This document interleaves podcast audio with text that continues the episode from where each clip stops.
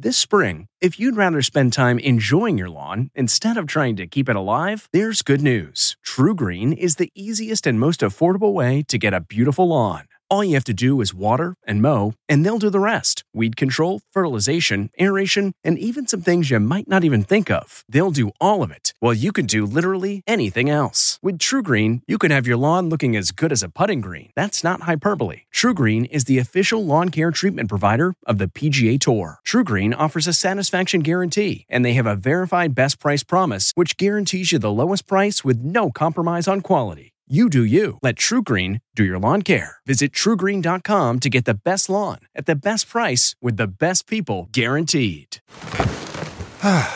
The comfort of your favorite seat is now your comfy car selling command center, thanks to Carvana. It doesn't get any better than this. Your favorite seat's the best spot in the house. Make it even better by entering your license plate or VIN and getting a real offer in minutes. There really is no place like home. And speaking of home, Carvana will pick up your car from yours after you finalize your offer. Visit Carvana.com or download the app and sell your car from your comfy place. This is Intelligence Matters with former acting director of the CIA, Michael Morell. Brought to you by Palantir Technologies, foundational software of tomorrow, delivered today. Neutrals like Finland and Sweden are thinking about, uh, and I think leaning now toward, NATO membership. What's happened here in Ukraine is that Putin has redefined the idea of threat. So if you're in Finland now, the idea of just coordinating with NATO doesn't seem enough. In a way, Putin's gotten exactly the opposite of what he aspired to achieve here. He's going to have, at the end of the day, very probably more countries hugging his border. Very hard looking back historically to see a calculation as wrong headed as this. It, you'd have to go back to uh, Hitler having the foolishness to invade uh, Russia in World War II to find something that was as boneheaded uh, calculation as what he's done in Ukraine. John McLaughlin is the former deputy director of the Central Intelligence Agency. He is also a Russia expert, and he joins us today to talk about the longer term consequences of Russia's invasion of Ukraine. We'll be right back with that discussion after a word from our sponsor. I'm Michael Morell, and this is Intelligence Matters. What makes a life a good one? Is it the adventure you have? Or the friends you find along the way? Maybe it's pursuing your passion while striving to protect, defend, and save what you believe in every single day. So, what makes a life a good one? In the Coast Guard, we think it's all of the above and more. But you'll have to find out for yourself. Visit gocoastguard.com to learn more. John, welcome back to Intelligence Matters. It's great to have you on the show again. Thanks, Michael. Great to be with you. So, John, you wrote what I thought was a fascinating piece um, a few days ago. The title was Tectonic Shifts How Putin's War Will Change the World. It was published in a new online publication called Grid. Our listeners can find your piece by searching John McLaughlin and Grid, and it pops right up. I strongly suggest that they go read it. I thought it, it, it's very insightful, and what I really want to do today is is kind of walk through that with you because I think some of the points you make are are incredibly important. But I wanted to start, John, with the conversation, the way you started your piece, with the conversation that you had with military historian Tom Ricks in the mountains of Sicily a few years ago. Can you tell us about that conversation and then how that relates to um, what's happening in Ukraine today? Uh, sure, Michael. Uh, this was a trip that we used to take students to areas of conflict and then study them. So we were in Sicily looking at the Allied operation there in 1943, in which uh, Allied forces jumped from North Africa to Sicily on their way to the Italian campaign. And Ricks and I were standing in the mountains in Sicily and at the scene of a great battle between the Germans and the Americans. And, and he said to me, do, do you think we'll ever see anything like this again? And what he meant was you know, big battles between major countries over large swaths of territory. He essentially was saying uh, something like World War II. And as I recall, we both, you know, thought for a minute and said, you know, probably not. We're, we're probably past that. Well, you know, that, that's what got me thinking about this because when you see what's happening in Ukraine, the imagery is all World War II. It's all what we have seen in all of the newsreels of, you know, soldiers standing around freezing, getting ready to go to battle, rubble, uh, people picking their way through their belongings, uh, refugees fleeing, um, civilian apartments and uh, installations collapsed. And it just got me thinking this, this is not something that anyone expected to see in Europe again. And the fact that it's happening there, I think, has led a lot of people to say, uh, this is going to change the world. And, and so that's why I wrote this piece. I got to thinking about, well, is that true? Is it really going to change the world? And I just sort of said, what will it look like a year from now? Was my task in this piece. And as you know, uh, better than anyone, uh, when you're speculating about the future, you're on you know dangerous mm-hmm. ground in ice. But I thought, with everyone saying that, why not test the proposition? So that's what I was trying to do here.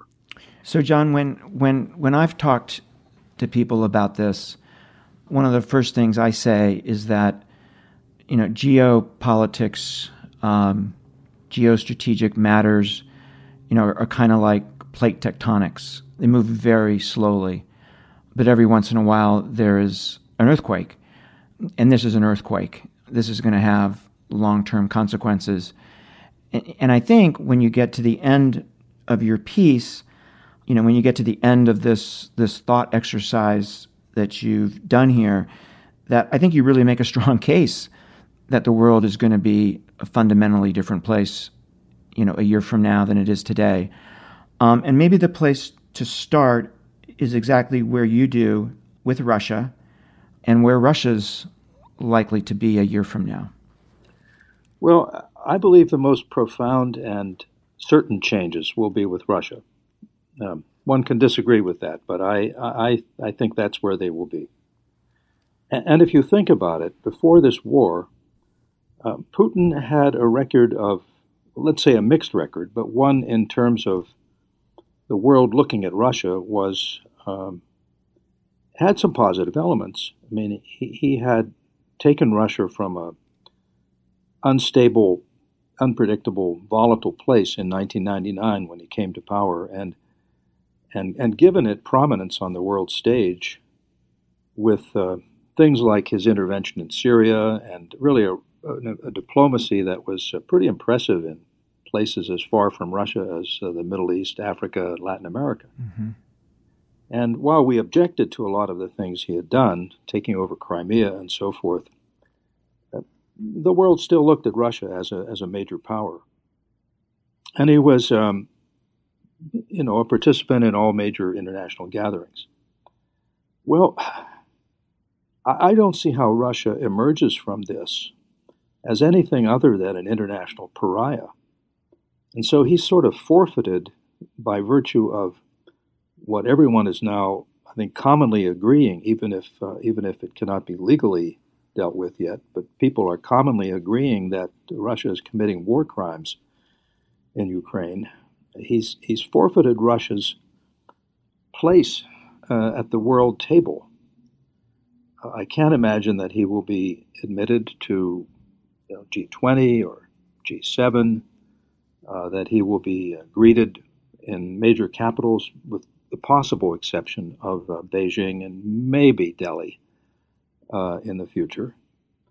And uh, people who are working with him, um, who had moved about on the world stage with some respect and access uh, as foreign minister, prime minister, major other other major figures, are now seen as complicit in something that nearly the whole globe condemns.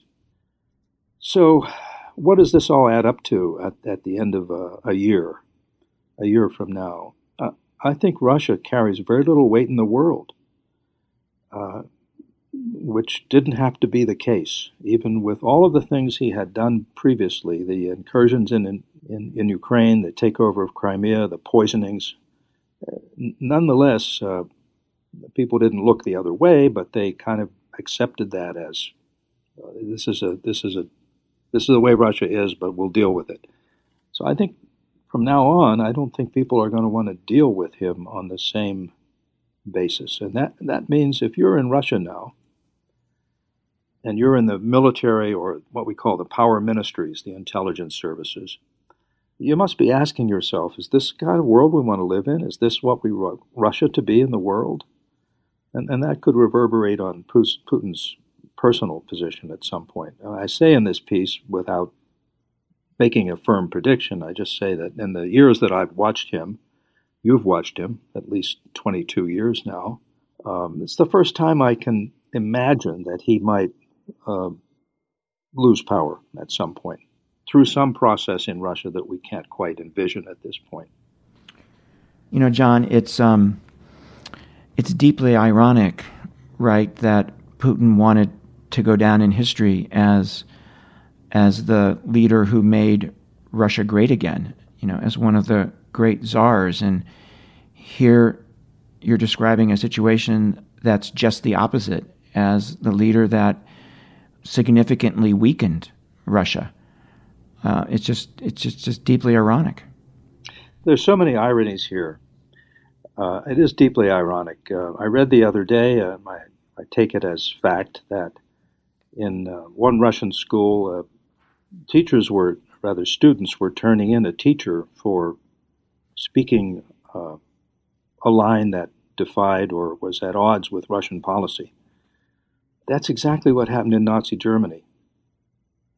In other words, there's there are plenty of evidence and examples of in Nazi Germany Hitler Youth being so imbued with um, the the doctrine that uh, was being put out in, in Nazi propaganda that, that, that if, if teachers misspoke in some way, they would lose their jobs, be turned in. Mm-hmm. So the irony here he's, is he said that he's, he's attacking Ukraine. This was his initial justification for the purpose of denazifying it, when in some respects he may be Nazifying his own country, which strikes me as the ultimate irony here which is one of the reasons why so many young, educated Russians have left the country and you know may never return. Which is another. Well, that's something. That's something I've thought about a lot. I, I you know, I've dealt with a lot of uh, Russian, mostly former officials or academics or institute members and so forth, and I, I know you have too. Uh, while I've disagreed with them on policies and even on Crimea, I could understand the case they would make. But I can't believe that they would be endorsing what he's doing now. And I suspect a number of them may have left, or if they haven't left, they are probably um, mortified by what they're seeing. But I could be wrong. I mean, I, may, maybe there is more support for this in Russia than I can imagine. Uh, as I point out in the piece, uh, reliable surveys show that you know 51% of the Russian population uh, still admires Stalin. So it may be that this is a universe of opinion that we don't fully understand.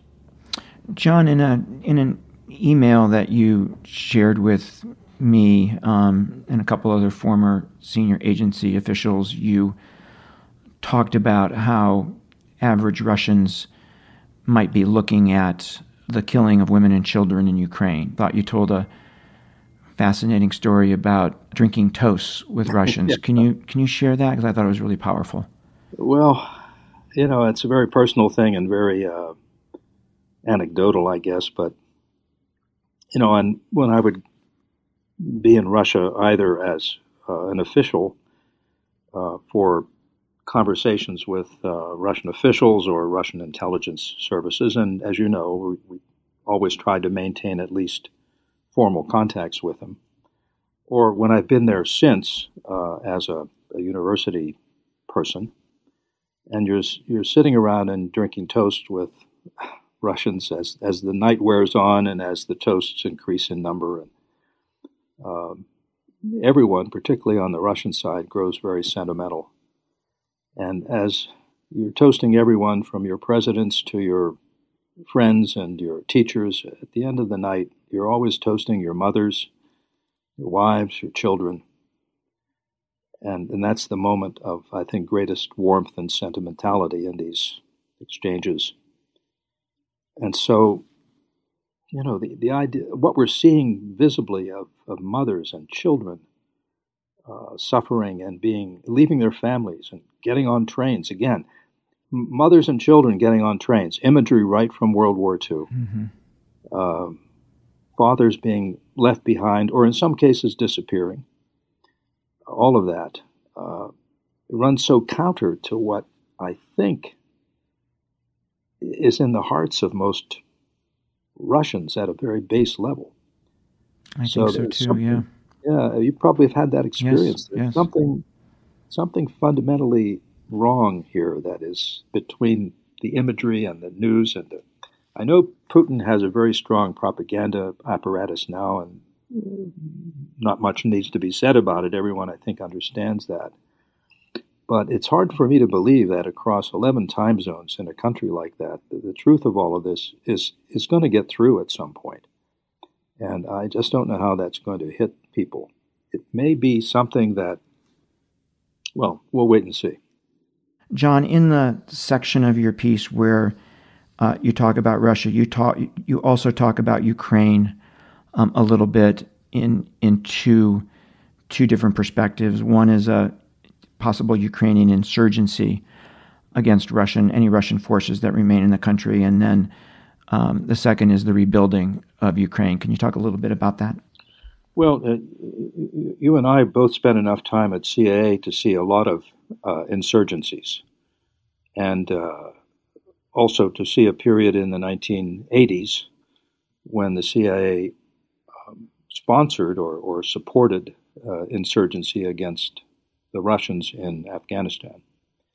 And so this is something that the U.S. government, broadly speaking, but particularly the intelligence services are very experienced at doing. And so when I looked at this, this is one reason why I think Russia ultimately cannot win this. And we're talking now about a new offensive they're going to carry out, presumably in the east, that everyone predicts will be World War II like in the sense that it, it could turn into tank battles on flat agricultural land. Um, and let's just make the assumption for a moment here that, that even though I think the Ukrainians will have the upper hand in terms of will and uh, morale, that uh, it's conceivable that Russian firepower could, could overwhelm them at that point. But even if Putin is able somehow to dominate the country in a military conventional sense, uh, I'm convinced there will be, because of what he's done, a robust Ukrainian insurgency that will bleed the Russian occupiers uh, for years, and and the the conditions are set for that. You know, for a, an insurgency to be acceptable, or to be, I'm sorry to say, uh, to be successful, or you need three things it, it needs to be somehow aligned with uh, an overall policy, not, not the thing that is the solution, but something that adds to the overall policy a country is following. Mm-hmm. Check that one off because it's clear that the United States favors uh, an independent Ukraine. Uh, second, there needs to be uh, a safe haven of some sort. And, and that exists in the sense that you've got four NATO countries on the border of Ukraine that can be the safe haven within which an insurgency can be resupplied and trained and so forth. And, and third, you need a, a willing populace. And of course, you have that in Ukraine in an entire country. So I think um, the stage is set for an insurgency here almost no matter what, uh, unless the Ukrainians, uh, we can hope, somehow prevail in a conventional fight and and it never comes to that. But as we see all of this destruction in Ukraine, the, the, the broken buildings, the rubble, the, the transportation uh, arteries that are destroyed, um, it must be rebuilt.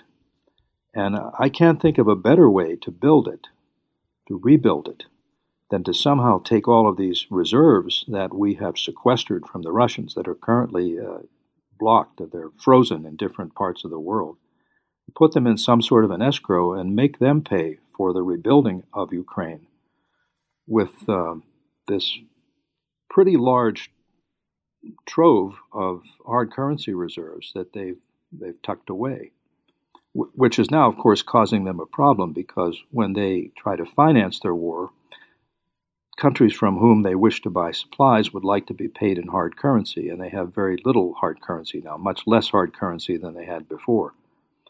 So that's another irony in all of this. If, if the world can organize itself to do this, it should be Russian money that rebuilds, Russian hard currency that rebuilds Ukraine. I like that idea. We're going to take a quick break to hear from our sponsor, then we'll be right back with more of our discussion with John McLaughlin.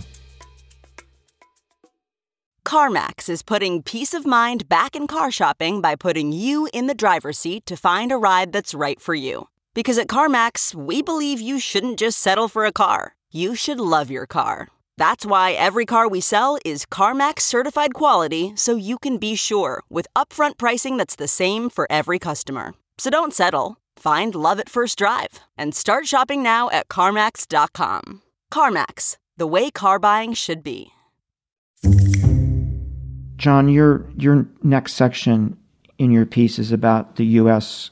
and Europe and where where they might be um, a year from now. Maybe start with the U.S. and and then go to Europe.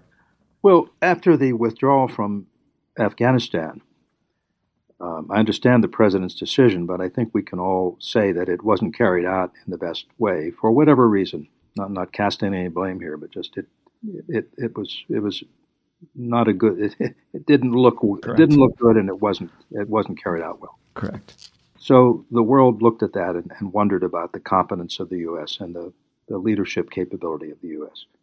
Well, one of the things that comes out of this confrontation with Russia over Ukraine is I think that the U.S. has demonstrated that it can lead, that it can marshal a coalition, that it can uh, fortify its alliances, that people are looking for U- uh, U.S. leadership.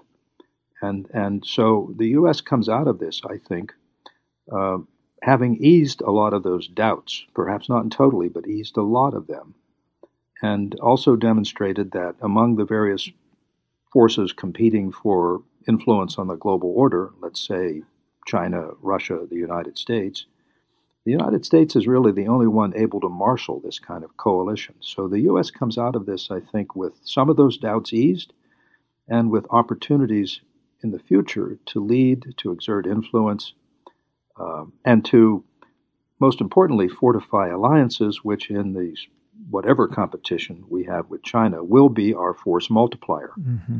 Um, so there's that.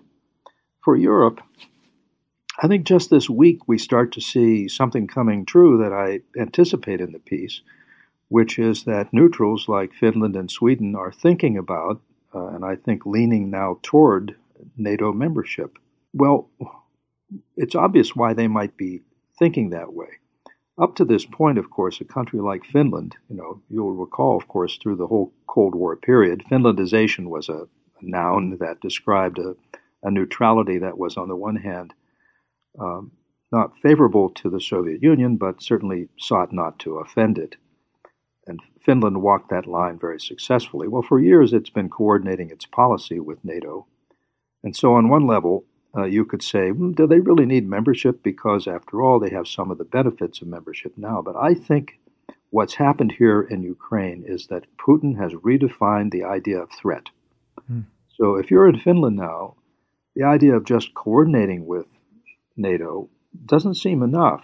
You want that Article 5, that, that, that capacity to mobilize all of these allies with you should you your territory be pierced uh, by the Russians, which, once again, if you went back five years, I think most people would have not found it plausible that that would happen. but in a way, what Putin has done here has crystallized the idea of threat in the way that 9 11 crystallized the threat from counterterrorism, which you remember, of course, vividly.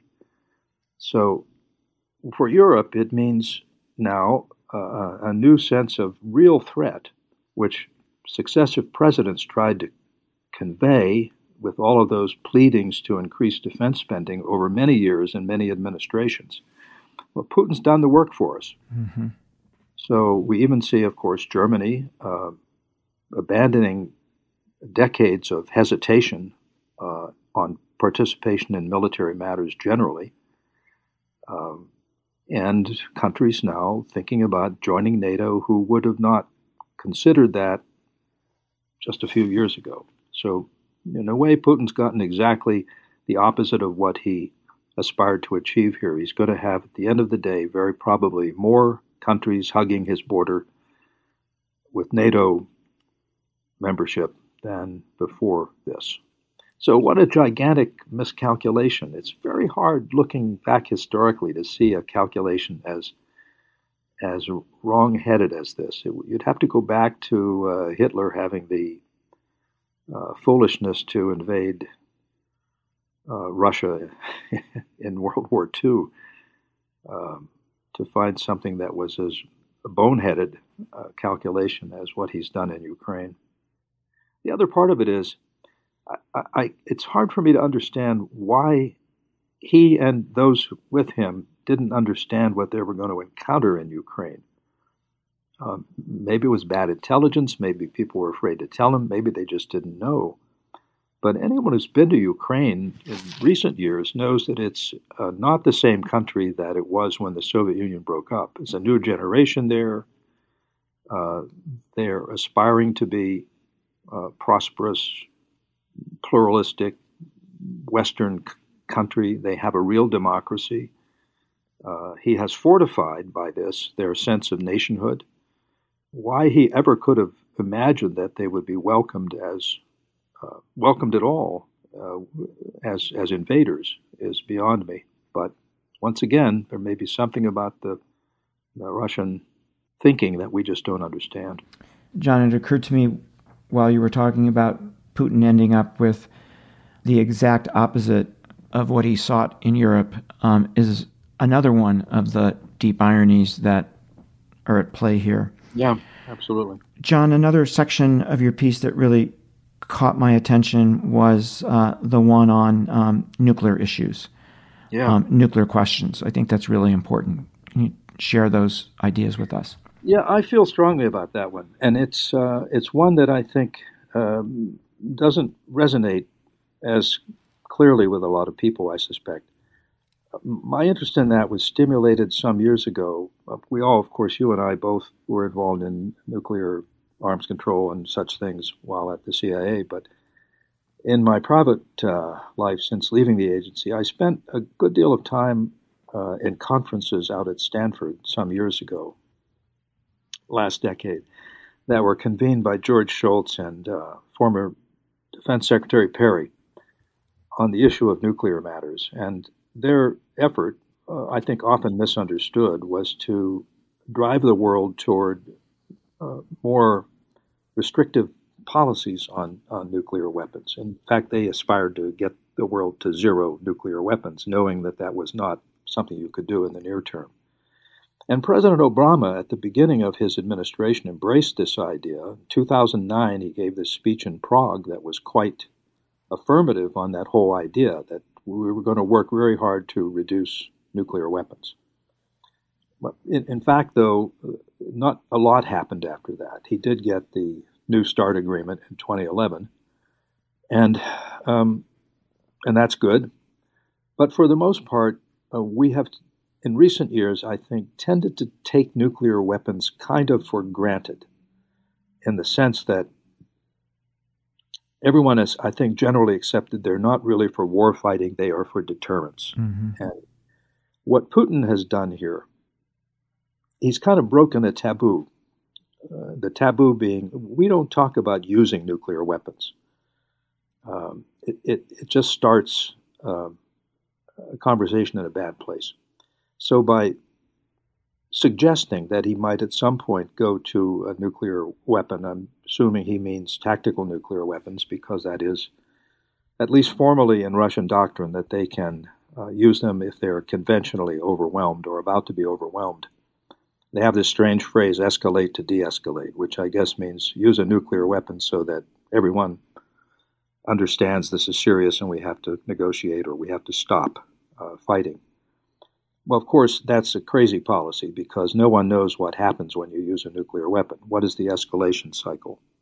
And we've we've stayed away from all of that. And, and the way that we have generally kept this all under control is through arms control negotiations, largely with Russia, where over the years we would sit down around a table and we would discuss all of this and we would be very transparent with each other. As you know, you know, uh, U.S. government people, including intelligence people, would be on inspection teams and so forth, inspecting Russia's destruction of its weapons, and they would be on teams inspecting ours and so forth.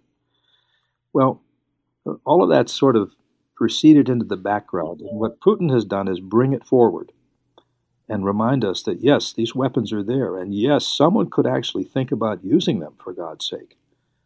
And I think that has to renew not just interest, but renew vigorous interest in, in non-proliferation and arms control generally. Uh, there is a there is a need now to to modernize the arms control agreements we have because even the, the latest the New START agreement, which they've now uh, renewed as a stopgap for five years, even that one does not take account of new technologies like hypersonic weapons it, of course, does not include the Chinese, who have now laid down a whole new field of uh, missile silos, apparently uh, intended for nuclear weapons.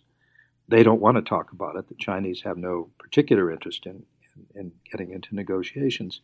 But I think there's probably a way to draw them into that because they do have a, an interest in the non-proliferation regime, and um, there is a non-prolifer. There's a uh, NPT non-proliferation Treaty Review Conference coming up in August. The Chinese will certainly be there. Uh, I don't know where the Russians will be at that point.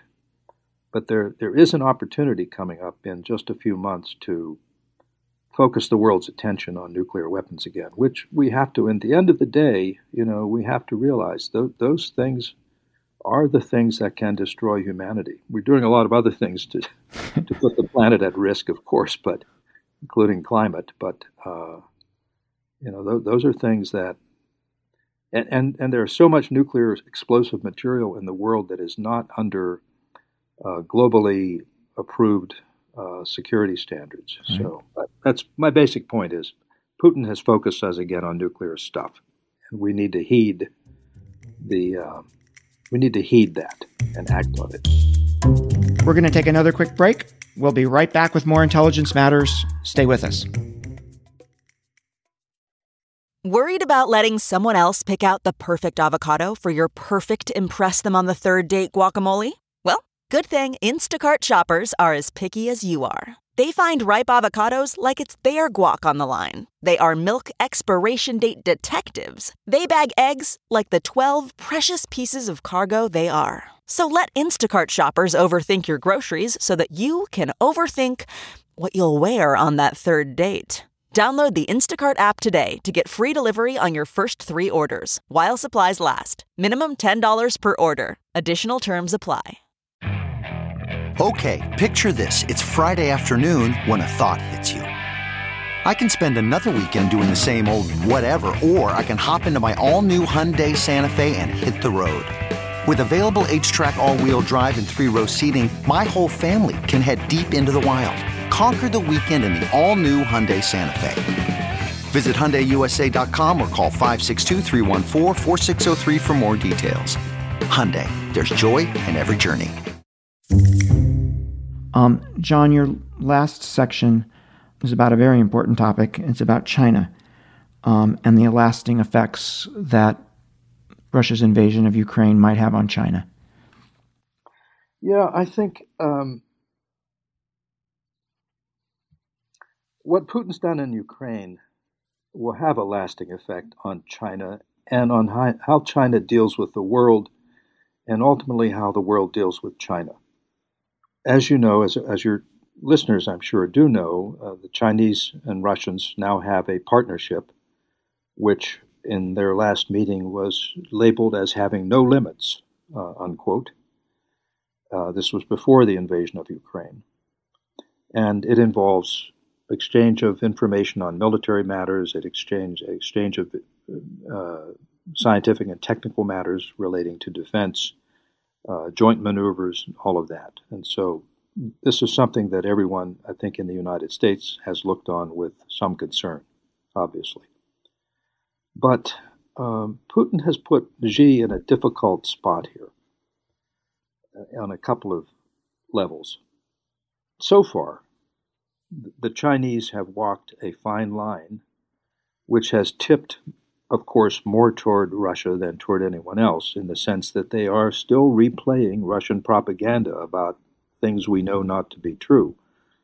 Uh, the you know the U.S. financing bio weapons labs in Ukraine, claims like that, uh, claims that somehow NATO was genuinely threatening Ukraine.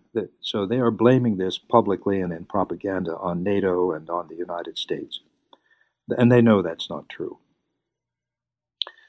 So they're they're they're magnif- they're rebroadcasting his his propaganda. On the other hand, they also say through their ambassadors and uh, their UN representatives and so forth that they they deplore the violence. Uh, they're prepared to help with humanitarian issues in Ukraine. They respect Ukraine as a country, and in fact, they have a rather uh, deep uh, economic uh, relationship with Ukraine.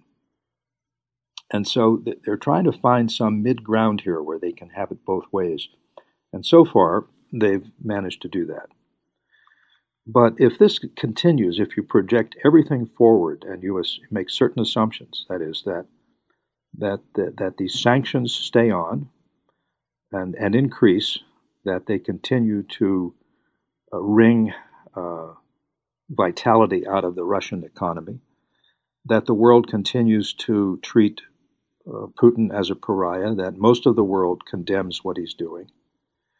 Um, the, the, Chinese may find themselves as just about their only champion for something that most of the world has condemned. Mm-hmm. And is that where they want to be when they are basically presenting themselves as an alternative? Uh, alternative example of what world order could be? Uh, I don't think so.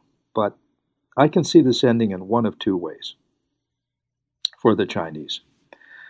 Uh, the first way, and, and maybe the more likely way, is they never break with Russia.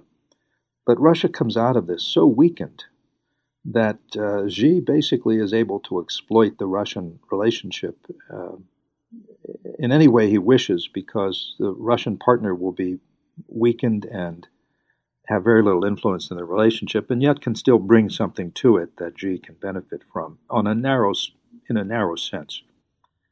Or uh, this is hard to imagine, but if you play it all forward, we could reach a point in a year or so where the Chinese look at this and say, you know, weighing the costs versus the benefits, it's costing us more than it's benefiting us to stay close to this uh, this guy who now carries very little weight in the world, um, except for the irritation factor with the U.S., doesn't really bring us a lot. So, I, in that in that scenario, perhaps the least the less likely, uh, you could see the Chinese kind of walking away from him, or at least taking the relationship down to a you know very formal base level. But the other you know larger dimension of this for the Chinese is they both in, in slightly different ways, represent an alternative model to the global order that the United States has um, authored and represented and defended for you know 80 years. They, they, they project an alternative model. What Putin is doing there is not a very good advertisement for the model.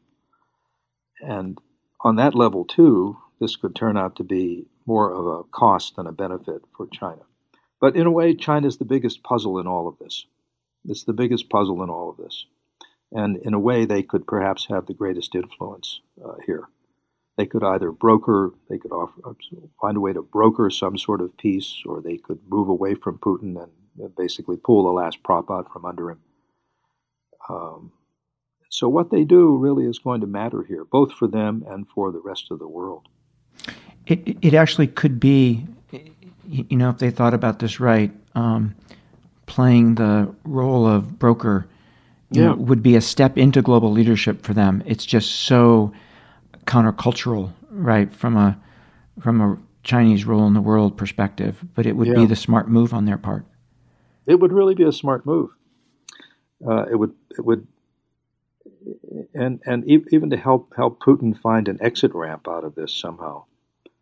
Uh, the exit ramps are shrinking. I think we used to think there were exit ramps here, but I, I about the only one I can see now for him is to get some small concession from the Ukrainians, and I think that trade space is shrinking daily. And then to portray that in his media, which he controls, as you know, mission accomplished and, uh, and, and march home and have a parade. Many Russians might buy that, but uh, don't think the rest of the world would. But that is that is still a kind of exit ramp that is open to him with uh, a lot of inventiveness to get there. I guess. John, thank you, thank you so much um, for joining us. This has been a fascinating conversation, and I'll again encourage our listeners to um, go to grid.com and um, you can read John's piece. But John, thank you so much for uh, for spending time with us. Thank you, Michael. Always great to talk to you. Great to talk to you too. That was John McLaughlin. I'm Michael Morell. Please join us next week for another episode of Intelligence Matters. Intelligence Matters is sponsored by Palantir Technologies, foundational software of tomorrow, delivered today. The show is produced by Olivia Gazis, Jamie Benson, Paulina Smolinski, and Ashley Armstrong. For more from this week's show, visit CBSNews.com. Intelligence Matters is a production of CBS News. It was the biggest scandal in pop music. The stars of Milli Vanilli, the Grammy-winning multi-platinum R&B phenomenon, were exposed as frauds, but none of this was their idea. So, whose idea was it? Enter German music producer Frank Farian. He saw the success of acts like Michael Jackson and Prince, and he wanted in, no matter the cost. So he devised the perfect pop heist two once in a lifetime talents who were charismatic, full of sex appeal, and phenomenal dancers. The only problem? They couldn't sing. But Frank knew just how to fix that. Wondery's new podcast, Blame It on the Fame, dives into one of pop music's greatest controversies and takes a never before heard look at the exploitation of two young black artists. Milli Vanilli set the world on fire, but when the truth came out, Rob and Fab were the only ones who got burned. Looking back now, it's hard not to wonder why did everyone blame them and not the man pulling the strings? Follow Blame It on the Fame, Milli Vanilli on the Wondery app or wherever you get your podcasts. You can binge all episodes of Blame It on the Fame early and ad-free right now by joining Wondery Plus.